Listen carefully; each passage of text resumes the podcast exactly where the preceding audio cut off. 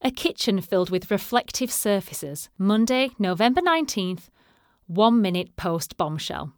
Evie stands in front of Nob, one hand on the kitchen counter to brace herself, as two expressions war for dominance on her face bland professionalism and complete outrage. Nob pours himself another smoothie, oblivious to Evie's gurning. I fought to remain calm, but when I spoke, all the understanding left my voice.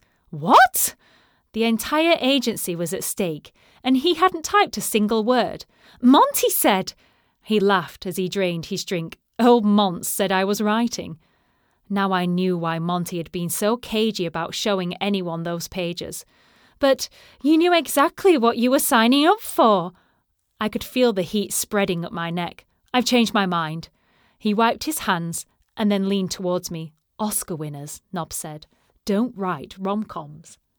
My mouth went dry.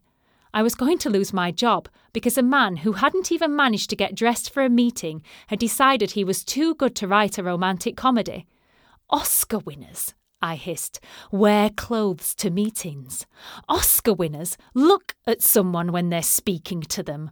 Oscar winners write the damn script they've been paid for. There was a moment of complete silence, during which Nob seemed to be mentally recalibrating. His gaze sharpened on me, and, for the first time possibly ever, he really looked at me. Oh no, Oh no, no. All my internal alert systems were firing, and my skin reacted by turning a deep and ferocious crimson. What did I just do? Goodbye, promotion. Nob flashed his perfect white teeth at me. Well, well, Evie Summers, there you are. I blinked. Of all the responses I might have expected, I. What? Nob folded his arms across his chest the movement accentuating his carefully honed muscles. Five years of knowing you. Seven. Oh, God, Evie, just stop talking. A quirk of his brow. All these years of knowing you, and this is the first time I've seen the real you. Of all the patronising. As he looked at me, I suddenly had an inkling of what it might feel like to have the attention of someone like Nob. He was, though I would never admit it to him, ludicrously good looking.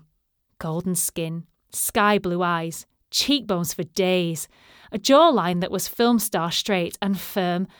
What a shame all that beauty was wasted on a wanker. Actually, I said, imperiously, the real me is far more polite. Nob pulled out one of the stools at the breakfast bar and gestured to it. For a moment, I wanted to refuse, but my knees were trembling too hard, and I collapsed, gracelessly onto the black leather. I'd love to hear more about all these Oscar winners you know so well, he said, still standing. But first, let's be real.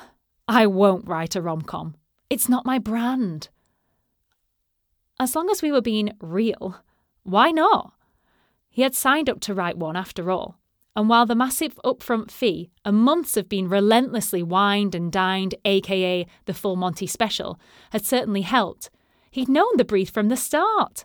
The producers wanted a modern twist on the meet cute, that moment in a romantic comedy when the two love interests meet for the first time. They used the term frequently, as if showing off their knowledge of the genre. Nob sneered. I write real life, not fantasy. Romantic comedies are meaningless make believe for people too stupid to realise they're being fed a pack of lies about love.